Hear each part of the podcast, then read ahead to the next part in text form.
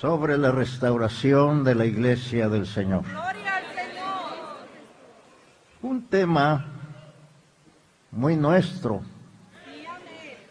exclusivo de la iglesia del Dios vivo, columna y apoyo de la verdad. Tu hermano, al invitarte a hacer este viaje, te invita a que pongamos mucha atención. Porque queremos salir edificados, salir contentos, disfrutar de lo que es saborear la palabra de Dios. Amén, así es. Vamos a tomar una, una experiencia que le aconteció al pueblo de Israel, que nos va a servir como una especie de introducción a nuestro tema, a nuestra plática de esta, de esta tarde. El pueblo de Israel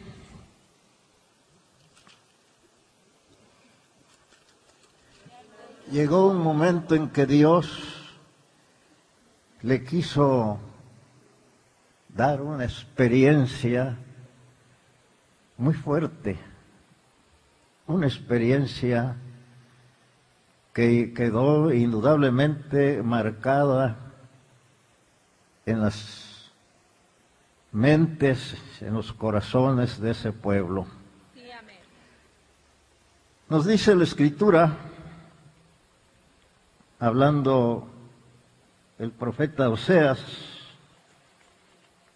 en el capítulo 3, dice el verso 4 y el verso 5.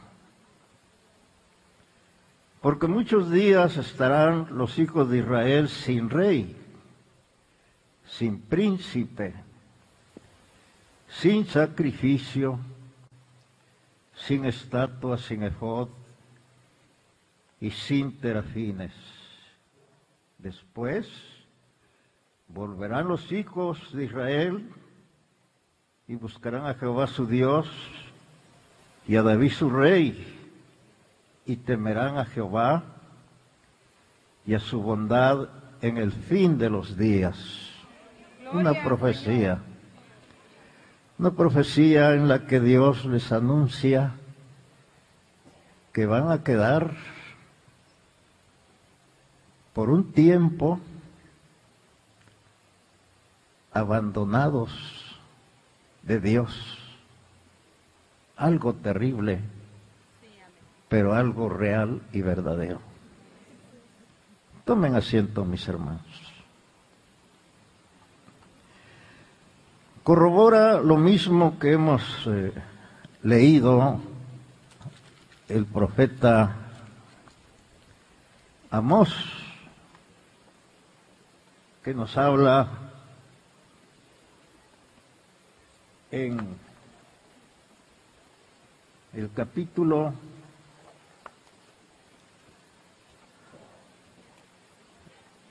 ocho, verso once y doce. He aquí vienen días, dice Jehová, el Señor, en los cuales enviaré hambre a la tierra, no hambre de pan, ni sed de agua, sino de oír la palabra de Jehová. E irán errantes de mar a mar,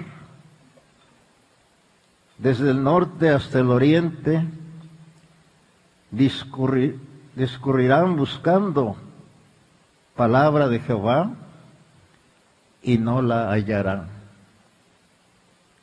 Se confirma Dios se va a ausentar del pueblo de Israel. Y desde el profeta Malaquías hasta el profeta San Juan el Bautista transcurrieron 400 largos años en que en el pueblo de Israel no hubo profeta de Dios. Se ausentó la revelación de Dios. No hubo lámpara y llegó la oscuridad al pueblo de Israel. Cuatrocientos años que se le llama el silencio de Dios. Buscaban a ver si en algún extremo de Israel había algún profeta. No lo encontraron. Corrían a otro extremo. Tal vez en aquella otra parte del territorio y tampoco se cansaron de buscar y Dios guardó silencio. Llegó a un pueblo que siempre tuvo un profeta de Dios, la ausencia de Dios. La lámpara de Israel se apagó y el pueblo quedó en tinieblas. Qué triste, qué tragedia tan grande.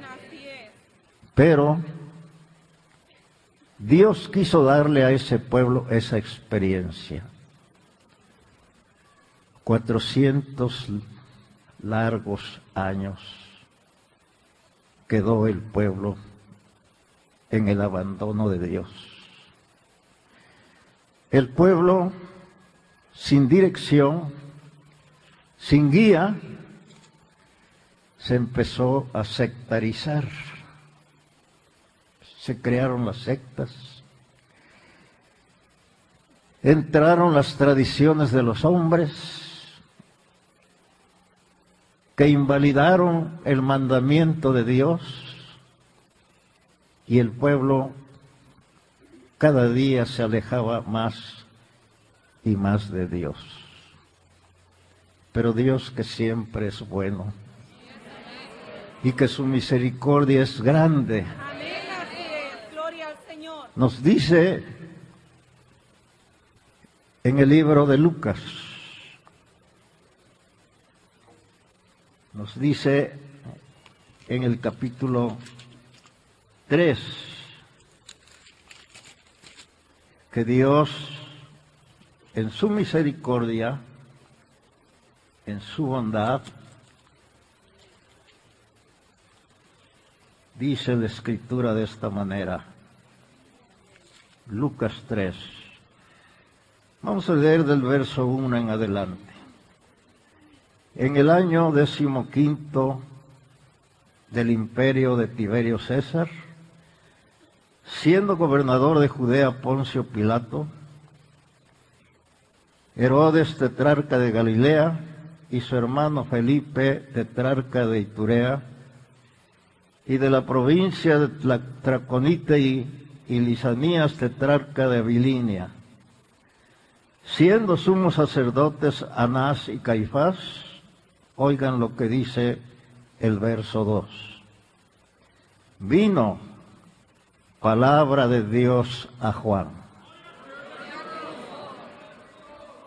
¿Qué pasó? La bondad de Dios volvió a qué? La tierra.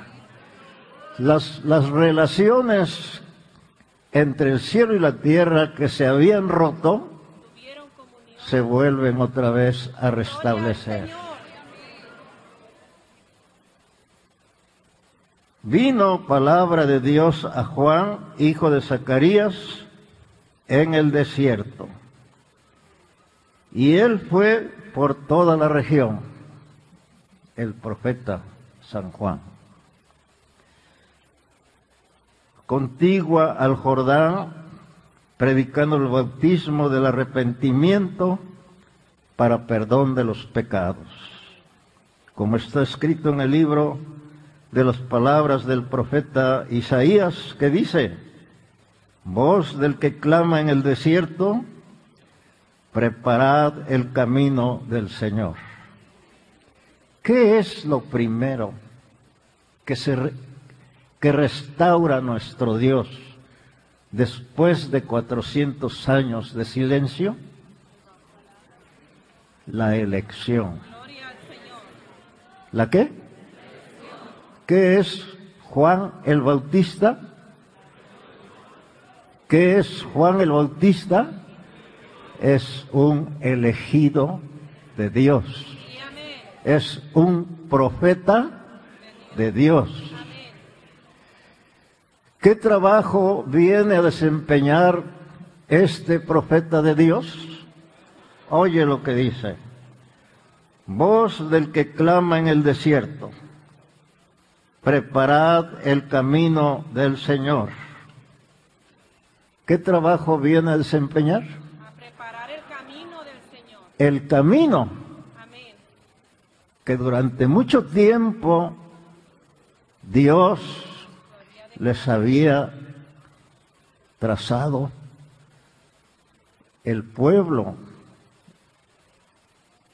había perdido ese camino. Ese camino estaba sumamente deteriorado. Y viene el, el profeta a reparar esa senda antigua, como dijo el profeta. Paraos en los caminos y mirad y preguntad por la senda que. ¿Cómo lo, cómo encuentra esa senda el profeta? Destrozada. No hay por donde el pueblo se conduzca a Dios. Y a él le toca ese trabajo enorme de reparar, de restaurar, ¿de qué? De restaurar un camino que solamente un enviado de Dios puede otra vez darle su trayectoria, darle su límite. Y dice, preparad el camino del Señor, enderezad sus sendas. ¿Qué habían hecho con el camino? Lo habían torcido. ¿Quién es el único que lo puede enderezar? Un enviado de Dios. Y ese es el trabajo del profeta. Enderezar sus sendas, todo valle. ¿Qué había pasado en el camino? Había unos hoyancos tremendos que se habían convertido en qué? En valles. ¿Qué tiene que hacer el, el que viene a restaurar el camino? Rellenar toda esa profundidad. ¿Eh? Dice, todo valle se rellenará y se bajará todo monte. ¿Qué había pasado con el camino en alguna otra parte? Había se habían amontonado y ya se habían cerros. ¿Qué tiene que hacer el profeta? Tumbar esos cerros subir las, los valles para que el camino como quede perfectamente restaurado. Dice, los caminos torcidos serán enderezados y los caminos ásperos allanados y verá toda carne la salvación de Dios. Gloria al Señor. Sí, Él es el que viene a aparejarle el camino a alguien. ¿Quién es ese alguien? Es el Salvador del mundo. Por ese camino que va a ver el pueblo de Israel, la salvación de quién? La salvación de Dios. Viene preparando porque tras de él viene el que él mismo dijo, es mayor que quién? Es tan grande, dice, que yo no soy digno ni siquiera de qué? de desatar la correa de sus... Sí. Este trabajo le tocó hacer al profeta, restaurar el camino de Dios. Si te vas grabando estos detalles, ¿verdad? Que esto es muy importante. Una vez que Él ha reparado ya ese camino, seguimos viendo a través de las Sagradas Escrituras otros pasajes que nos van a ilustrar nuestra plática de esta tarde. Dice la escritura, el Señor Jesucristo, cuando nació, los ángeles entonaron un canto celestial. Gloria a Cristo. Gloria en las alturas a quién? Señor. A Dios y en la tierra Paz. paz, buena voluntad para con los... ¿Quién estaba mostrando buena voluntad para con los hombres? Dios. Nuestro Dios. Porque les envía primero al profeta San Juan. Y tras de él, ¿quién viene? El Salvador del mundo. El Mesías prometido. El que Israel esperaba con tanta emoción. Y llega el Señor. Nació en un pesebre. ¿Dónde nació? En un pesebre. Sin lujos, sin ostentaciones. Porque para él, así dice la escritura, para su madre, que andaba en los dolores del parto, no hubo lugar en el mesón. Sí había lugar para los mercaderes, sí había lugar para los clientes, pero para una mujer que va a impedirles el reposo a los huéspedes, ¿qué dijo el dueño del mesón? Para ustedes no hay qué. ¿A dónde tuvieron que irse? Fueron más nobles los animales. Llegó José con su esposa. A donde estaban los animales y los animales le cedieron el lugar. Y en el pesebre, que es una especie de canoa de madera, donde se le pone el alimento a los animales para que ahí coman, ¿qué hicieron los animales irracionales? Le cedieron el lugar y allí María acostó al niño y lo envolvió en qué? En unos pañalitos que ella con anticipación había preparado. Así nació el Salvador del, del mundo. Y la obra de Dios incontenible continuó su marcha. ¿Qué vino a hacer el Señor? Dice, el pueblo asentado en tinieblas, Dio gran luz. ¿vio qué cosa? Gran luz. Vio gran luz. ¿Quién era la luz? Dijo, yo soy la luz del, del mundo. El que a mí viene, no andará en qué? En tinieblas. Sí hubo quienes siguieron, sí hubo quienes amaron esa luz y se acercaron a él. Los primeros fueron los apóstoles. Después de una predicación de tres años y meses, quedó establecida la iglesia del Señor y nos dice escritura que les ordenó que no se salieran de Jerusalén hasta que fueran investidos de la potencia de lo alto. Organiza el Señor y establece a su iglesia sobre las de la sobre las de la tierra. La iglesia se empieza a extender con la elección de San Pablo fuera del territorio de Israel a las naciones gentiles y la palabra de Dios corre y lleva vida y lleva luz a todos los que viven sin Dios y sin esperanza. Y la iglesia se establece sobre las de la tierra. Cristo la organiza de una manera perfecta y puso primeramente apóstoles, con todo su ministerio completo, un ministerio perfecto para perfeccionar al que ingresara a esa a esa iglesia.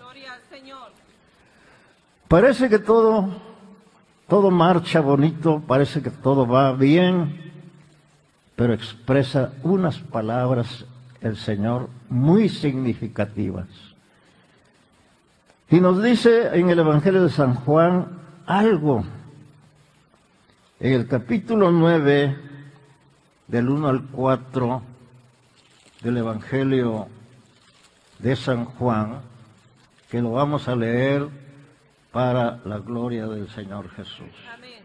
Dice así, San Juan capítulo 9 del 1 al 4. Al pasar Jesús vio a un hombre ciego de nacimiento y le preguntaron sus discípulos, diciendo, Rabí, ¿quién pecó? ¿Este o sus padres? Para que haya nacido ciego. Respondió Jesús, no, no es que pecó este ni sus padres, sino para que las obras de Dios se manifiesten en él. Me es necesario, oye lo que dice, me es necesario hacer las obras del que me envió. Entre tanto, que el día dura. La noche viene cuando nadie puede trabajar. ¿Qué es lo que anuncia el Señor? Si todo estaba tan bonito, si todo estaba tan hermoso, si todo estaba tan perfecto, ¿qué anuncia el Señor? Que esa, esa gloria de la iglesia que se está viviendo solo va a ser por un por un tiempo porque anuncia el Señor fíjate lo que dice dice me es necesario hacer las obras del que me envió entre tanto que el día dura. No nos está hablando el Señor de un día de 12 horas, porque el día se- así se medía en aquellos tiempos, de la salida del sol hasta la hora en que se qué, su trayecto era de 12, no nos está hablando de la claridad de ese día, ¿de qué nos está hablando el Señor? Él es el sol de justicia. Él va a ser un recorrido. ¿Pero qué va a volver a venir otra vez? Otra vez las tinieblas. Otra vez la oscuridad. ¿Qué va a volver a suceder? Va a volver. A cubrir al mundo. Dice, aprovechemos este tiempo en que el día todavía, ¿qué cosa? Dice, la noche que viene cuando nadie Puede ¿qué cosa? Trabajar.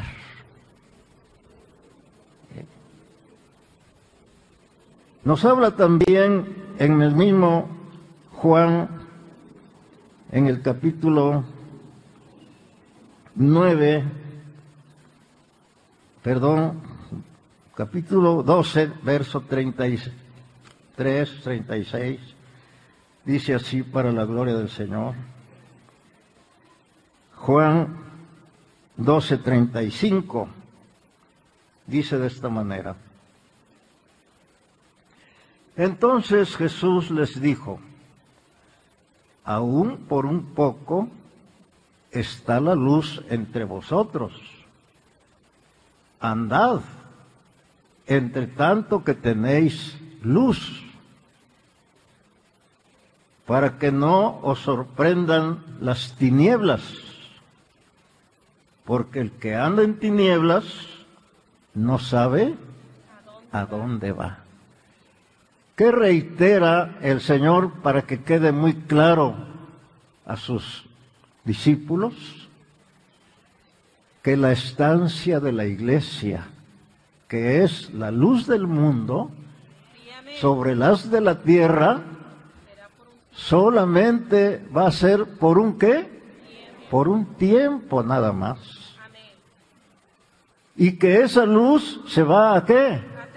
Se va a terminar y que otra vez las tinieblas, ¿qué es lo que va a pasar? Va otra vez a enseñorearse de la humanidad. Y son palabras de Cristo y son palabras que se cumplieron. Lo va- vamos viendo nosotros, como te dije al principio, estamos haciendo un viaje a través de las sagradas escrituras, en donde el Señor nos va señalando, nos va mostrando las señales de los tiempos de la restauración de la iglesia del Señor. Muy bien. Sigamos viendo a través de las sagradas escrituras. Dice, la noche que, la noche que viene. Y nos dice en 2 Tesalonicenses capítulo 2, versos 6 y 7. Dice para la gloria del Señor Jesús. Segunda de Tesalonicenses capítulo 2, verso 6 y verso 7. Y ahora vosotros sabéis que lo que detiene, que lo que lo detiene, a fin de que a su debido tiempo se manifieste, porque ya está en acción el misterio de la iniquidad. Solo que hay quien al presente lo detiene hasta que él a su vez sea quitado en medio. Y entonces se manifestará aquel inicuo, a quien el Señor matará con el espíritu de su boca y destruirá con el resplandor de su venida. Vamos a ir examinando con más detenimiento. Dice otra vez, y ahora vosotros sabéis lo que lo detiene, a fin de que a su debido tiempo se manifieste el hombre de pecado, el inicuo, que solamente son sinónimos de Satanás. ¿De quién? De Satanás. Está al acecho, está tramando. ¿Por qué no da el zarpazo que quiere dar?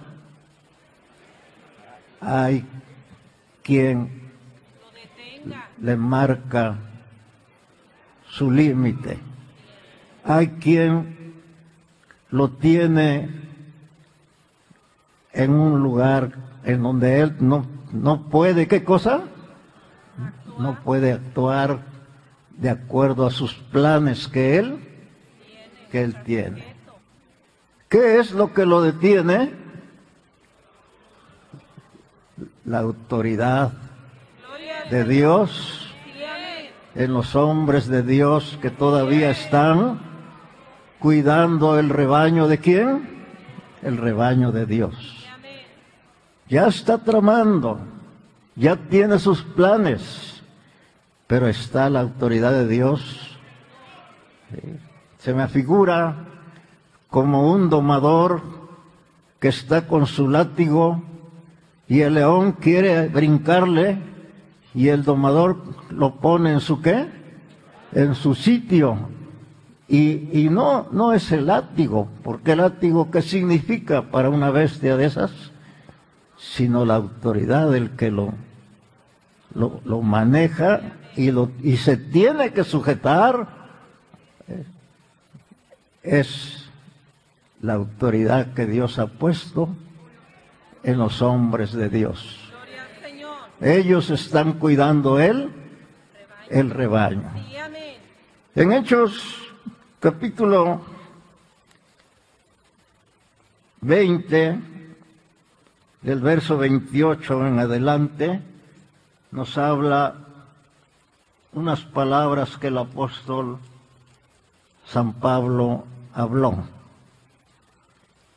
San, San Pablo reunió a su cuerpo ministerial porque él sentía que ya su tiempo se había terminado. Y les da las últimas instrucciones para que el rebaño que quedaba, sus ministros, lo siguieran, ¿qué cosa?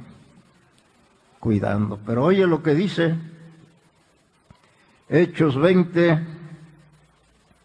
vamos a leer en el verso 28. Dice así, para la gloria del Señor.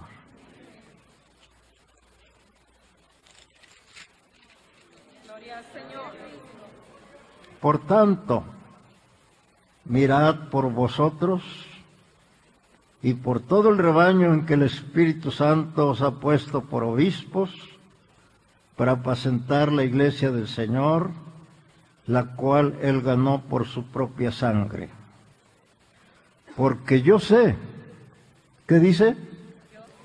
Porque yo sé que después de mi partida, ¿de qué está hablando el apóstol? de una partida, Se refiere a que él se va a ir de este mundo.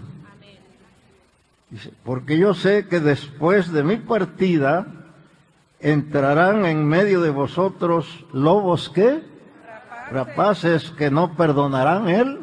rebaño, ¿Por qué no lo hacen antes?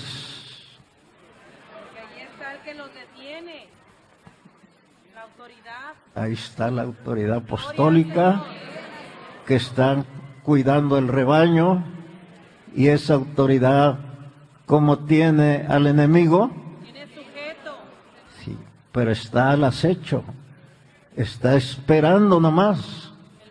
¿Creen, cree que cuando falte el apóstol, ¿qué van a hacer con el- la iglesia? acabar con el rebaño, Muy bien. Ya vimos nosotros que la autoridad apostólica tiene al enemigo, lo tiene detenido y no puede ejercer sus planes destructivos. La iglesia del Señor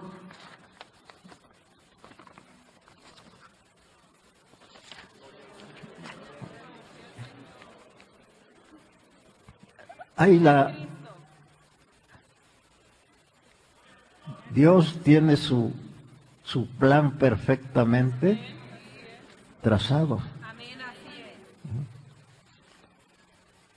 ¿Qué hace el Señor con su iglesia? No la deja desamparada para que las garras del enemigo la, La destrocen. No.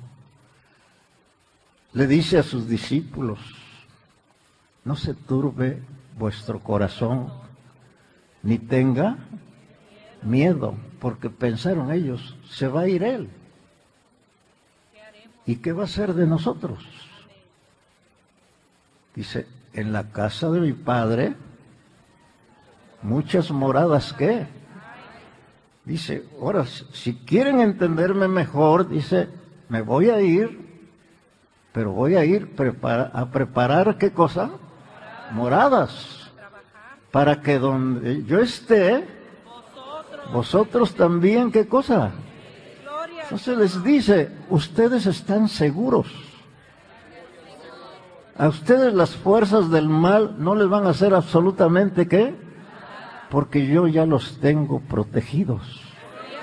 Gloria al Señor. ¿Qué empieza a hacer el Señor con los suyos? Se los empieza a llevar a un lugar que Él ya tiene que preparado. Y lo vemos como un prototipo en nuestro hermano Esteban, cuando hablando él la verdad de Dios, reaccionaron los hombres malos y se fueron en contra de él con la intención de acabar con él, y sí lo hicieron. Pero dice la escritura que nuestro hermano Esteban alzó sus ojos al cielo y dijo, veo Los cielos abiertos. los cielos, ¿qué cosa? Y al Hijo de Dios sentado a dónde? Gloria al Señor. Aleluya. al Bendita sea la gracia de Dios. Sí, le quitaron la vida a su cuerpo, pero de por sí nuestro cuerpo de por sí es mortal. Tarde o temprano, ¿qué tiene que pasar con él? Pero el alma de nuestro hermano Esteban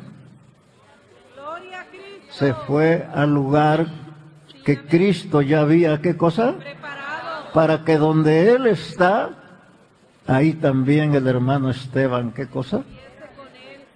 Fue. Gloria al Señor. ¿Qué empezó a hacer el Señor con su iglesia?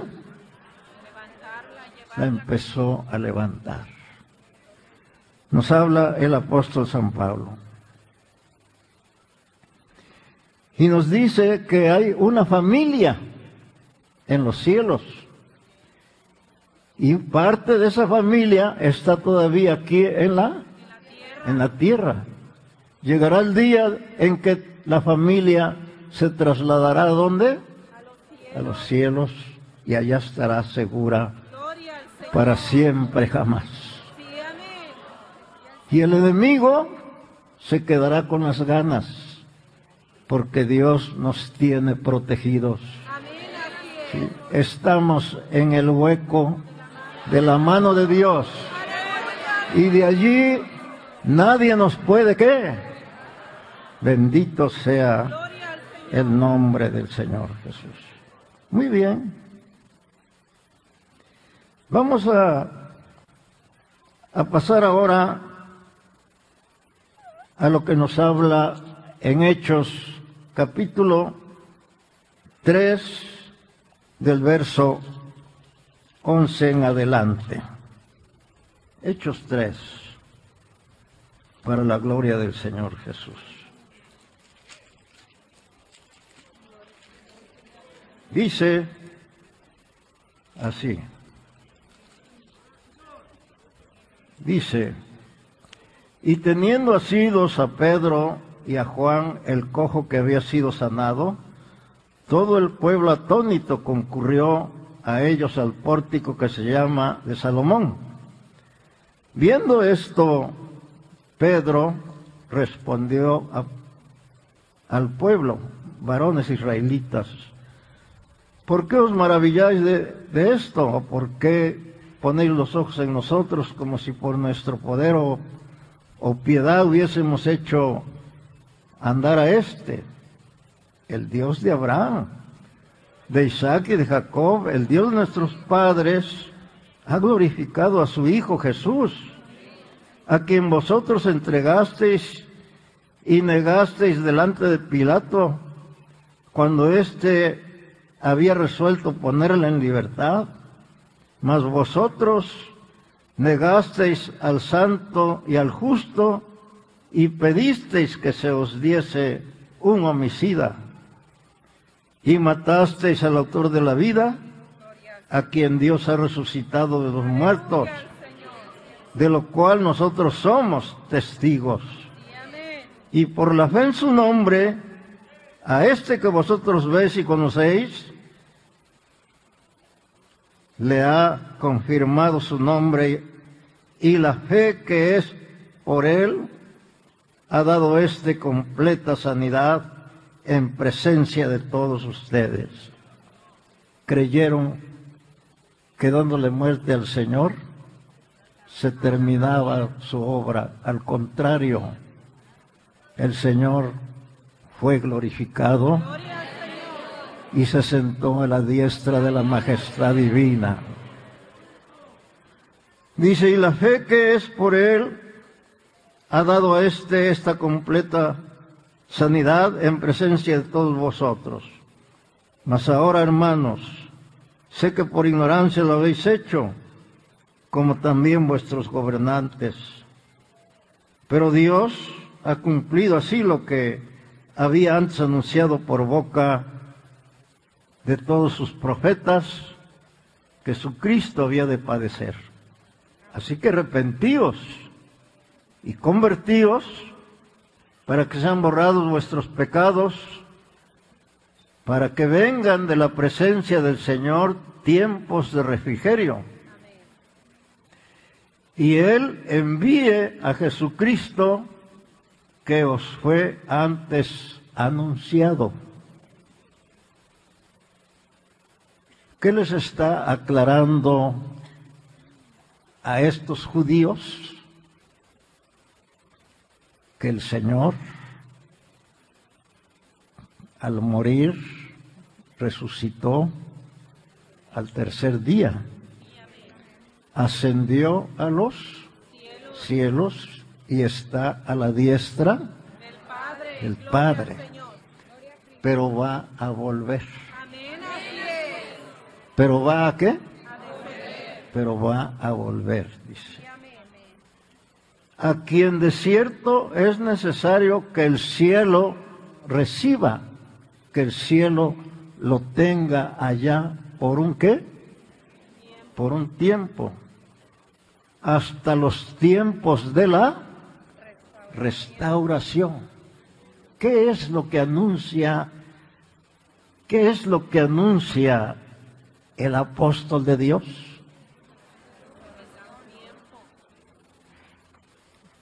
Vuelve a corroborar lo que habló Cristo. Entre tanto que el día dura, entre tanto que el día que debemos de aprovechar esa luz. La noche viene. A eso vuelve a referirse el apóstol. Que la iglesia va a ser levantada, la iglesia primitiva, ¿qué va a pasar con ella?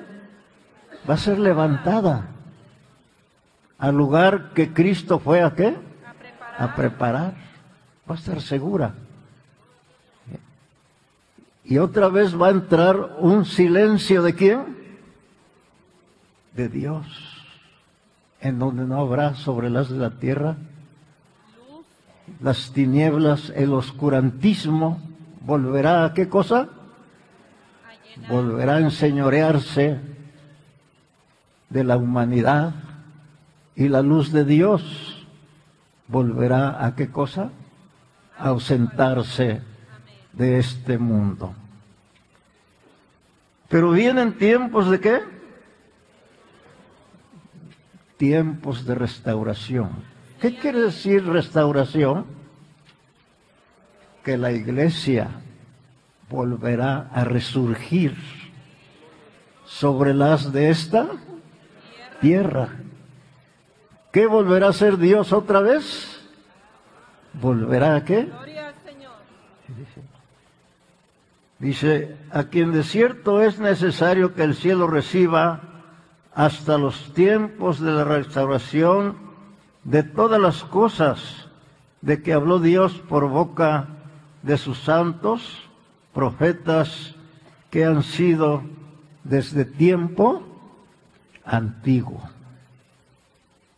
¿Por qué nos vuelve a hablar de una restauración?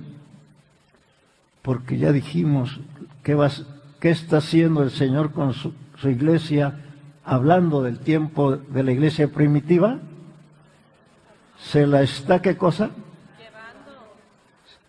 ¿A dónde se la está llevando? a las moradas que fue a preparar. Él preparó un lugar. Sí, amén. Eh.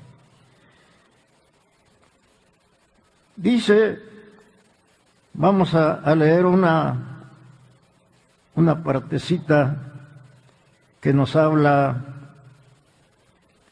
en Romanos, vamos a leer en Lucas, capítulo 14. Lucas 14, para la gloria del Señor. Hay unas parábolas, una parábola que nos va a ilustrar de una manera muy especial para entender los planes de Dios. Dice en Lucas capítulo 14 del verso 16 al 20. Dice así. Oyendo es, dice, entonces Jesús le dijo, un hombre hizo una gran cena y convidó a muchos.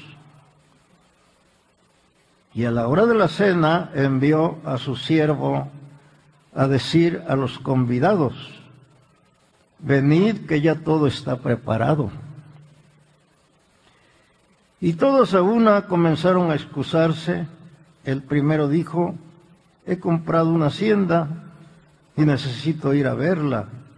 Te ruego que me excuses. Otro dijo, he comprado cinco bueyes, cinco yuntas de bueyes y voy a probarlas. Te ruego que me excuses. Y otro dijo, acabo de casarme y por tanto no puedo ir. Vuelto el siervo, hizo saber estas cosas a su señor. Entonces, enojado el padre de familia, dijo a su siervo, ve pronto por las plazas y las calles de la ciudad y trae acá los pobres, los mancos, los cojos y los ciegos. Fíjate, por medio de una parábola, el Señor nos está enseñando algo que nos relaciona a nosotros, que nos identifica ya dentro de los planes de quién, sin ser nosotros del pueblo de Israel. Porque los invitados especiales. ¿quiénes eran? Dice, a lo suyo vino. ¿Para quiénes era el banquete? Para ellos. Dice, pero los suyos, ¿no qué? No lo recibieron. ¿Qué dijo entonces el Señor que había organizado el banquete? Cuando se excusaron, unas excusas, eh, ¿cómo te diré? Unas excusas groseras. ¿Eh? ¿A qué horas es la cena? Una noche, tarde, noche. Y a esa hora ¿Se van a ir a probar unas yuntas de bueyes? Ya no es hora. Pues dije, tuvo razón el, el Señor que hizo el banquete de molestarse, porque se burlaron de él. No solo no acudieron al banquete, sino las excusas eran una qué? Una burla. Oye, ¿quién compra una hacienda y después de que la compra va a ver qué es lo que compró? Si una hacienda no es cualquier qué. Cuando uno va a invertir en la compra de algo, primero ¿qué hace uno? Primero va uno a ver qué es lo que uno va a qué. No se revisan las cosas ya que se qué. Entonces te digo, fueron unas excusas hasta groseras. Tuvo toda razón el, En molestar. en molestarse. Dijo, pero mi banquete no se va a quedar así.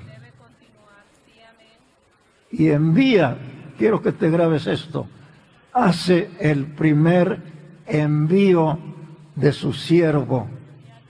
Gloria al Señor. ¿Sí me estás entendiendo?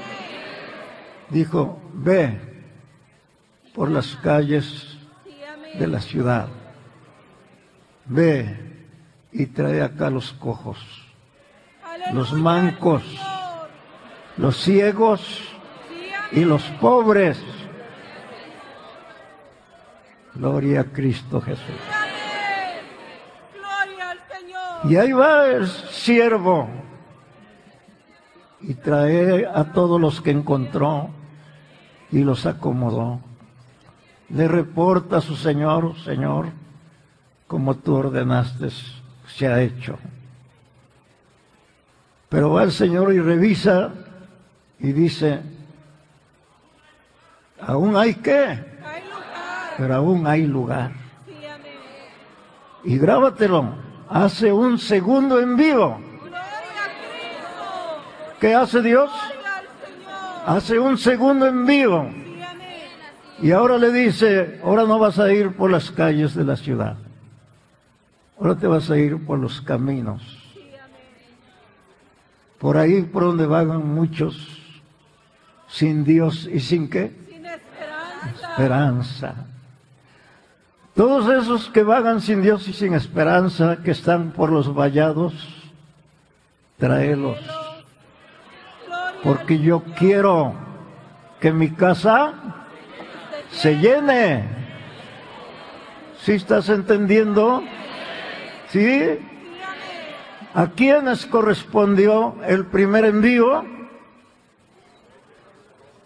A nuestros hermanos gentiles de la iglesia primitiva.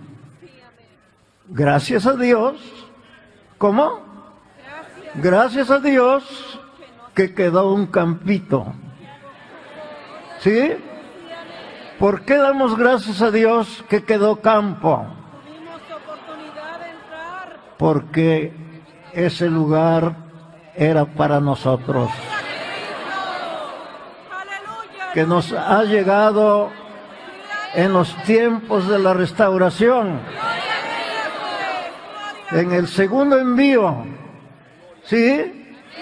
Bendita paz que resonó en la tierra. Sí, ¿qué hubiera sido de nosotros si en el primer envío si hubiera qué cosa? Si hubiera llenado su casa. Ya para ti y para mí No hubiera quedado qué cosa? Pero mira, pero mira,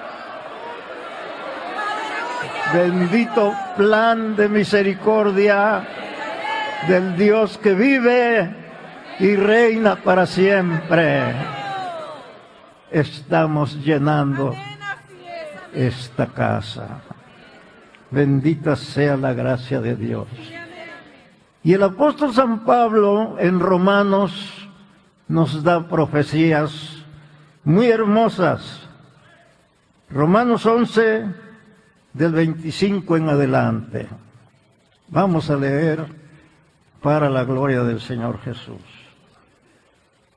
Porque no quiero, hermanos, que ignoréis este misterio.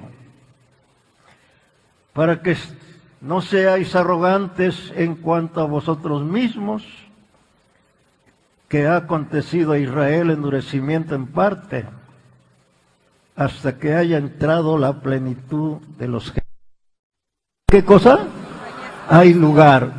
Ese lugar lo dejó el Señor para ti, lo dejó el Señor para ti, lo dejó el Señor para todos. Lugar, hermano, hermana, cuida tu lugar, cuidemos nuestro lugar, entendamos que este lugar no lo merecíamos nosotros, este lugar era de otro pueblo, del pueblo escogido por Dios, pero ellos despreciaron esta bendición. Y por una gran misericordia de Dios, los que no éramos pueblo, ahora somos pueblo de Dios. Qué plan tan, grandioso de nuestro Dios que nos incluyó en su plan divino. Alabado y bendecido sea para siempre. Somos la plenitud de los gentiles que está entrando en esta nueva era. Bendita sea la gracia de nuestro Dios. Seguimos leyendo en Romanos. Y dice así, dice, porque no quiero hermanos que ignoréis este misterio, para que no seáis arrogantes en cuanto a vosotros mismos, que ha acontecido a Israel endurecimiento, pero solamente es en qué? En parte, solamente es temporal. Hasta que haya entrado la plenitud de los gentiles. ¿Qué es lo que va a pasar, hermano? Cuando el último gentil que Dios tiene en su mente contado entre cerrará. la puerta que un día se le abrió a los gentiles, se va a qué? Se va a cerrar. Y entonces se le va a abrir la puerta. ¿A quién? Dice, y luego todo Israel será salvo como está escrito. Vendrá de Sión el libertador que apartará de Jacob la impiedad y este será mi pacto con ellos cuando yo quite sus pecados. Así que en cuanto al Evangelio son enemigos por causa de vosotros, ¿quién somos los causantes de que ahorita Israel esté en enemistad con Dios? ¿Estás entendiendo? ¿Quiénes son los causantes de que Israel en la actualidad esté en enemistad con Dios? Nosotros. Todo, todo está dentro de un plan de misericordia. ¿Sí? Para nosotros y también para quienes. Ahorita lo vas a ver. Dice, y este será mi pacto con ellos cuando yo quite sus pecados. ¿Te acuerdas unas palabras que dijo Cristo? Jerusalén, Jerusalén. ¿Cuántas veces te quise juntar como la gallina junta sus pollos debajo de sus y no qué? Y luego dice, por lo tanto, vuestra casa es abandonada y dejada desierta. ¿Qué hace Dios con el pueblo de Israel? Se retira de ellos. Dice, hasta el día. ¿Cómo? Entonces, esa, esa enemistad no, no va a ser para siempre. Solamente es, ¿qué cosa? temporal mientras yo y tú se nos abren las puertas para entrar a esta plenitud. ¿Sí? Cuando el último gentil que Dios tiene Predestinado. entre, ¿qué pasa con la puerta que se le abrió a los gentiles? Se volverá a qué cosa? A cerrar. Y entonces, ¿qué era Dios con su pueblo? ¿Qué era Dios con Israel? Porque dijo Cristo, hasta el día en que digáis, bendito el que viene en el nombre de él, hay un día para Israel. ¿Hay un qué? Pero ahorita el aprovechamiento es para nosotros. Mientras no llegue ese día, mira, mira qué lugar estamos ocupando. Bendito sea nuestro Dios que vive y reina para siempre. Dice, así que en cuanto al Evangelio son enemigos por causa de nosotros, pero en cuanto a la elección son amados por causa de los padres. ¿Por qué, aunque el pueblo de Israel ha sido tan desobediente, ha sido tan rebelde, ¿por qué Dios los sigue amando? Por causa de los padres, Abraham, Isaac y Jacob.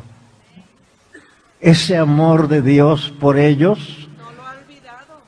no lo ha olvidado. Y como que ese amor que hace con el pueblo de Israel, como que los cubre y como que Dios se olvida de sus desobediencias, de sus rebeldías y puede más el gran cariño que Dios guarda siempre en su corazón por aquellos hombres que fueron fieles a quién? A Dios. Dice, así que en cuanto al Evangelio son enemigos por causa de nosotros, pero en cuanto a la elección son amados por causa de los padres, porque irrevocables son los dones y el llamamiento de Dios. Lo que Dios le prometió al pueblo, Dios lo que promete lo, lo cumple y eso es ¿cómo? Irrevocable. Y la elección que el día aún hizo, ¿cómo es? Irrevocable. ¿Siguen en la mente de Dios ellos? ¿Sí? ¿Cuándo, ¿Cuándo van a entrar ellos en la gracia de Dios? Cuando la plenitud. Cuando el último gentil, y dale gracias a Dios que ya estamos adentro. Ya estamos a dónde? Cuidemos nuestro lugar. Por ninguna razón, por ningún motivo, dejemos ese lugar de gracia que hemos hallado. Como dice el canto, si he hallado gracia delante de mi Señor, es por un siervo del Señor. Eso hay que cuidarlo. Es el tesoro de la vida de nuestra alma. Y sigue diciendo el apóstol. Dice, pues como vosotros también en otro tiempo erais desobedientes a Dios, pero ahora habéis alcanzado misericordia por la desobediencia de ellos, así también estos ahora han sido desobedientes para que por la misericordia concedida a vosotros, ellos también alcancen. ¿Qué van a alcanzar un día? ¿Cuándo va a ser ese día? ¿No se te olvida? ¿Cuándo va a ser ese día? Cuando el último gentil predestinado para salvación entre. a la iglesia del Señor. Entonces, ¿qué hará nuestro Señor? Entonces abrirá la puerta de la misericordia al pueblo de Israel. Bendita sea la gracia de Dios. También esto a nosotros nos sirve para que cuando hablemos de Israel, lo hagamos con un poquito de más cuidado. Porque a veces, dijo mi hermana, respeto, es la palabra. Porque a veces los gentiles nos olvidamos y creemos que somos los únicos, ¿no? Israel ocupa un lugar en la mente de Dios. ¿Sí? Y ese lugar que ocupa en la mente de Dios, nadie lo puede quitar de ahí. Así es que cuando nos expresemos de Israel, hay que hacerlo con cuidado y con respeto. Porque si ahorita está enemistado Dios con ellos, ¿quiénes somos los culpables? Nosotros. Nosotros. Bendita gracia de nuestro Dios. Y sigue diciendo, dice, así también ahora han sido desobedientes para que por la misericordia concedida a vosotros, nosotros, ellos también alcancen misericordia, porque Dios sujetó a todos en desobediencia para tener misericordia de, todos. Qué amor tan grande. Qué amor tan grande de nuestro Dios. Bendito y alabado sea su santísimo nombre. Con cuánta razón su siervo nos ha enseñado en esta era a darle la honra, la gloria y la alabanza cada vez que estemos en nuestra oración. Sí, y es poca cosa lo que haremos porque es muy grande su bondad. Como sin ser pueblo nosotros, los mancos, los cojos, los ciegos, los pobres, entramos a este banquete.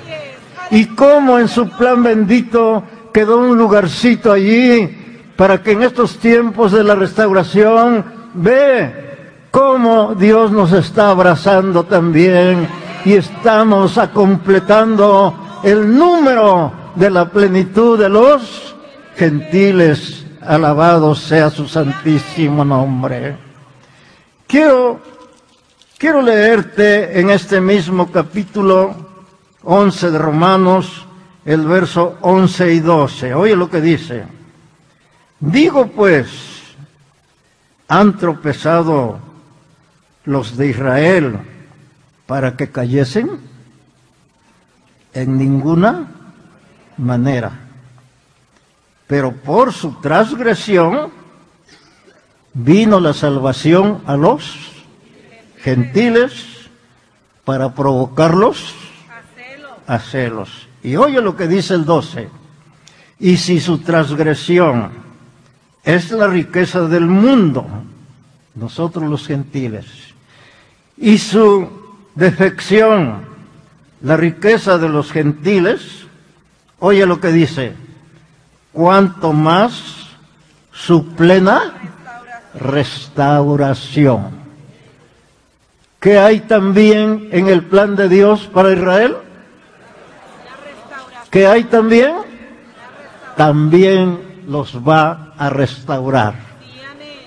Sí, los tiempos de la restauración, estamos siendo testigos de esos tiempos.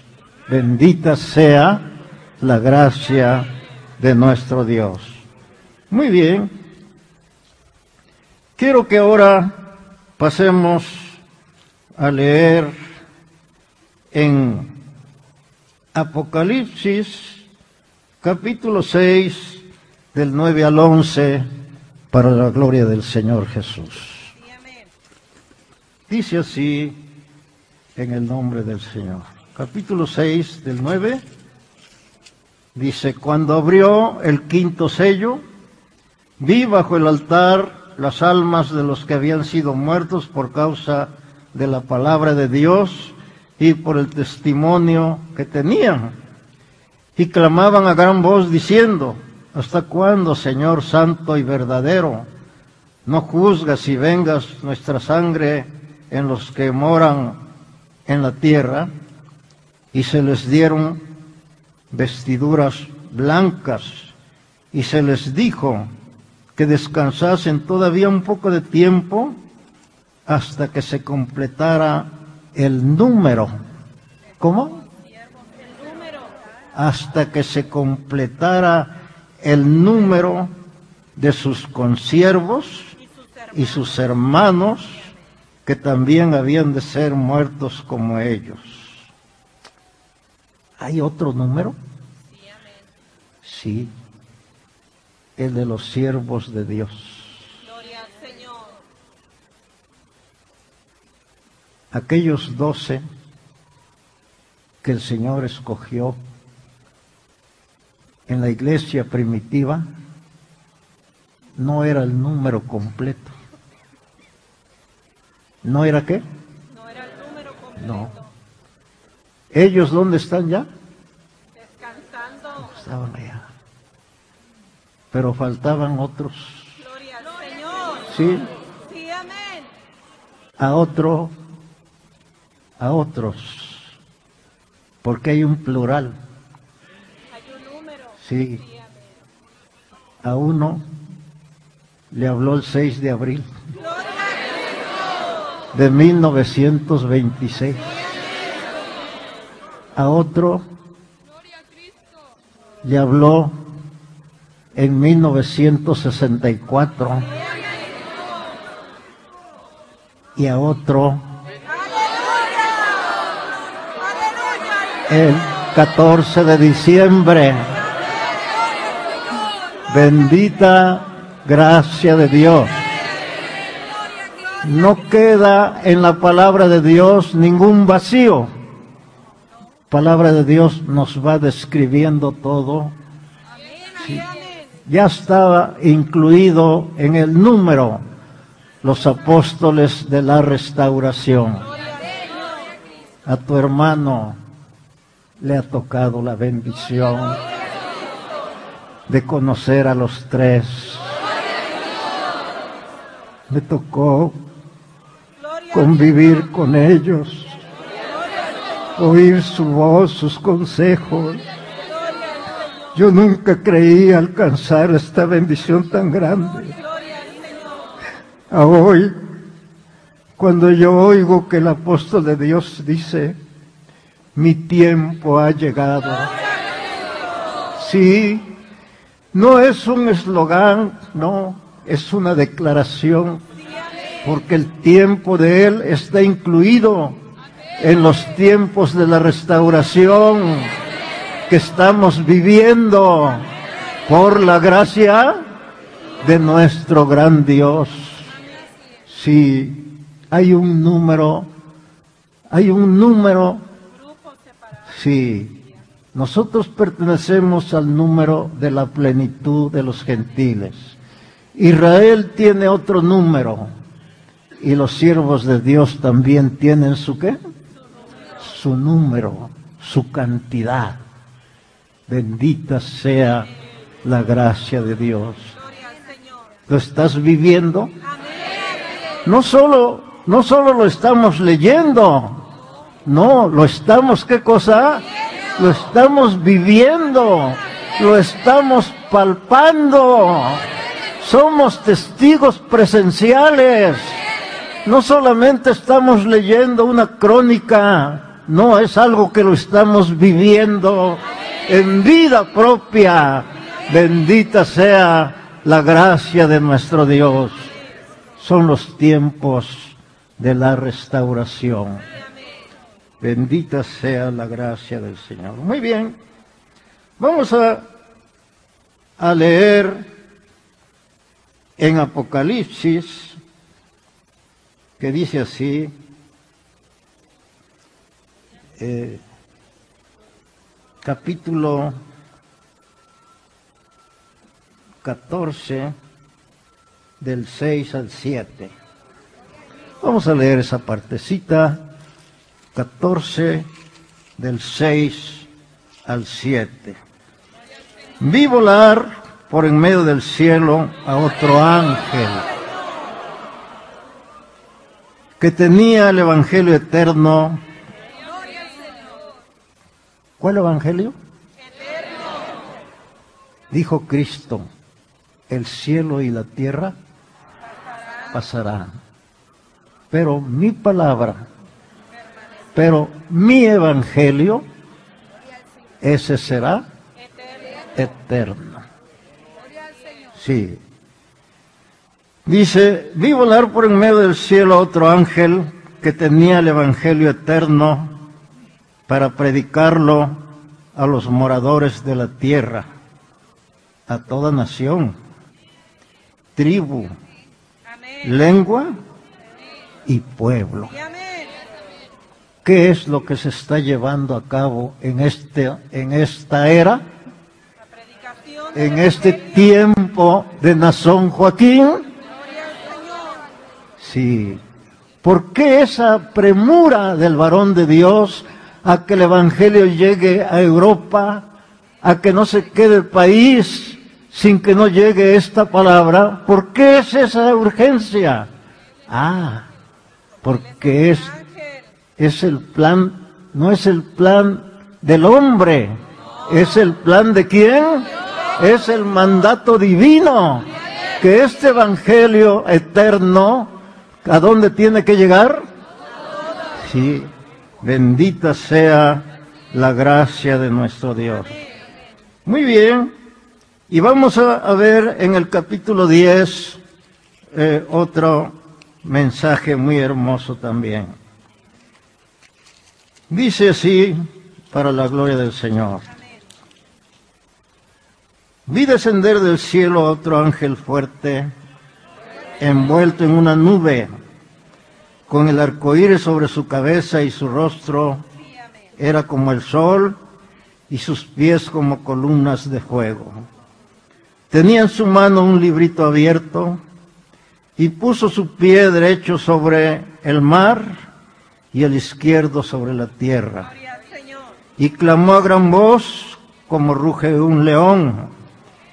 Y cuando hubo clamado, siete truenos emitieron sus voces. ¿Te acuerdas que el apóstol de Dios, que ya duerme en los brazos del Señor, Dios le reveló que Él era este mensajero de Dios. Bendita sea la gracia de nuestro Dios. Y seguimos leyendo en el verso 8 al verso 11, que son, dice así, para la gloria del Señor. La voz que oí del cielo habló otra vez conmigo y dijo, ve y toma el librito que está abierto en la mano del ángel que está en pie sobre el mar y sobre la tierra. Y fui al ángel diciéndole que me diese el librito y me dijo, toma y cómelo y te amargará el vientre, pero en tu boca será dulce como la miel. Entonces tomé el librito de la mano del ángel y lo comí, y era dulce en mi boca como la miel, pero cuando lo hube comido, amargó mi vientre. Y él me dijo, oye, es necesario que profetices otra vez. ¿Cómo? ¿A qué tiempo pertenece esa expresión otra vez? ¿A una qué? ¿Te acuerdas la parábola que leímos del banquete? Ah, esa otra vez es la que yo y tú estamos viviendo por la gracia del Señor, la gracia de Dios. Muy bien, es necesario que qué? Que otra vez. ¿Por qué es necesario? Porque todavía la plenitud de los gentiles no ha qué cosa, no se ha completado. ¿Cuándo va a dejar de ser necesario? Cuando entre el último predestinado de los gentiles. Entonces sí, se acabará la oportunidad para nosotros y Dios volverá sus ojos al pueblo que ama por el amor de sus padres. Bendita sea la gracia de nuestro Señor Jesucristo. Seguimos, ya vamos en la, en la recta eh, final que vamos a, a leer ahora en, en Mateo 24. Hay cosas aquí que vamos a, examinar eh, con calmita porque queremos saborear esta parte. Mateo 24. Vamos a, a leer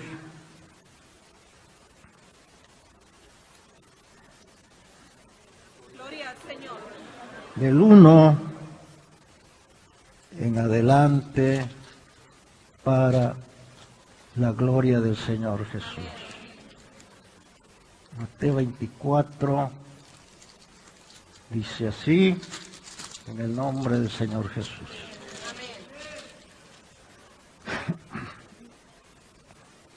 Vamos a leer del verso del 1 en adelante. Dice así. Cuando Jesús salió del templo y se iba, se acercaron sus discípulos para mostrarle los edificios del templo. Respondiendo él, les dijo, ¿veis todo esto? De cierto os digo que no quedará aquí piedra sobre piedra que no sea derribada. Y estando él sentado en el monte de los olivos, los discípulos se le acercaron aparte diciendo, dinos, ¿cuándo serán estas cosas? ¿Y qué señal habrá de tu venida y del fin del mundo?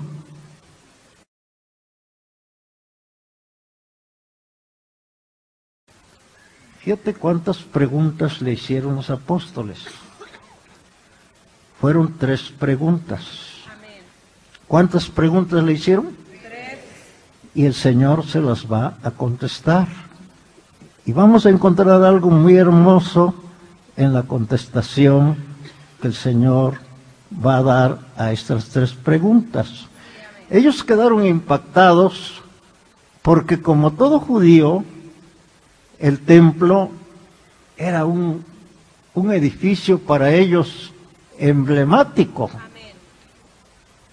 Para ellos era, era algo increíble, aunque eran ya los apóstoles de Cristo, pero eran judíos.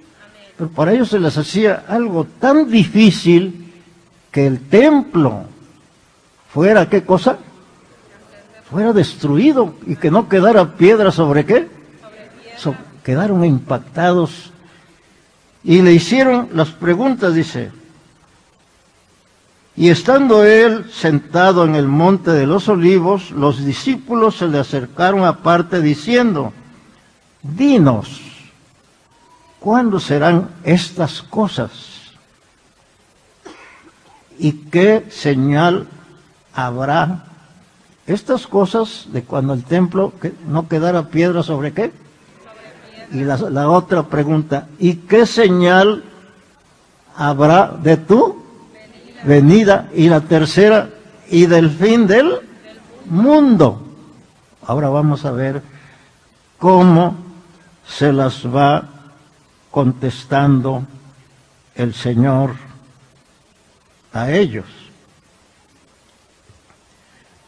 Vamos a, leer en el verso 32 y el verso 33. Dice así. Dice, de la higuera, va a contestar. Dice, de la higuera aprended la parábola, porque le están haciendo una pregunta. ¿Cuándo serán estas cosas? Que el templo no quede piedra sobre qué? Sobre piedra. Eso tuvo su contestación en el año 70, cuando el emperador Tito, emperador de Roma, entró a Jerusalén con su ejército de lujo. ¿Y qué hizo con el templo de Jerusalén? Lo arrasó y no quedó absolutamente nada. No hay templo en, en Israel. Ahí quedó. Pero ahora viene de su venida. Sabían los apóstoles que el Señor se iba a ir, pero que iba a qué cosa? A regresar. Ah, Y, y el Señor va a contestar ahora su venida. Vamos, estamos leyendo el verso qué? 32. 32. Oye lo que dice. Dice así. De la higuera aprender la parábola. Cuando ya su rama está tierna y brotan las hojas, sabéis que el verano está cerca. La higuera tiene una particularidad de que cuando llega el invierno, la higuera entra en un estado de hibernación. Parece que la higuera se seca, se le caen las hojas, no retoña, la corteza de su se, enjuta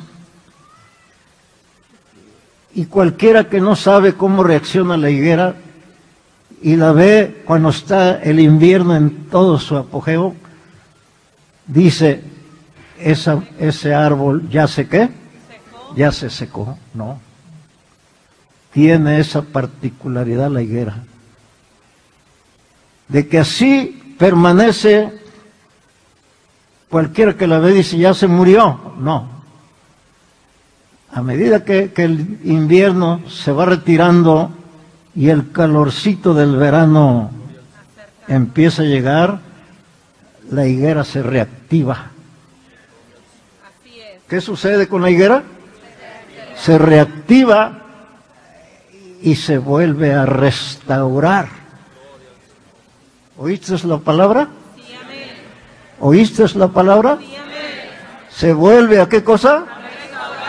Y esa restauración de la higuera, ¿qué anuncia?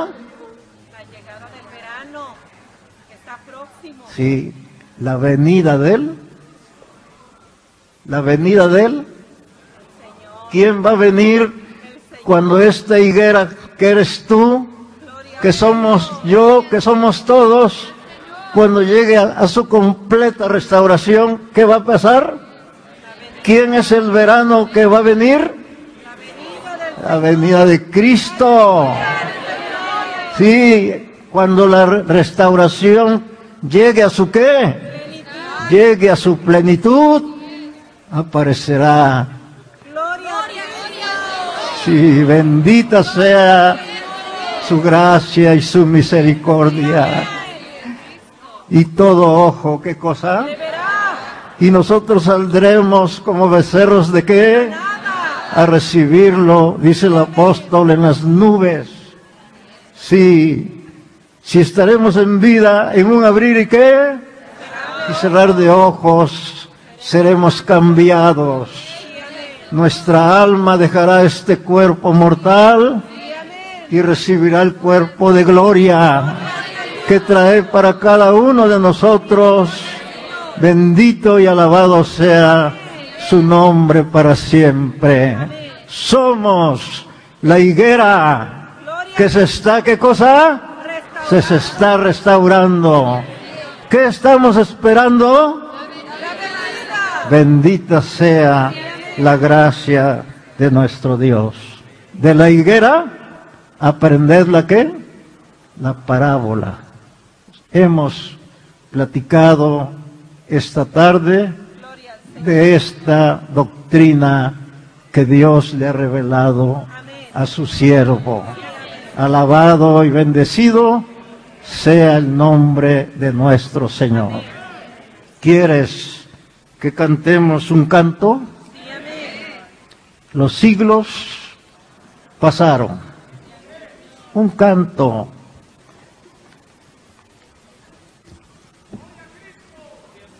Los siglos pasaron, Gloria al Señor. pero se cumplió. Amén. Que el árbol de vida, pronto que, Floreció. sí, pasaron los siglos. Según los datos históricos extrabíblicos, nos dicen que el último apóstol que durmió fue el apóstol Juan.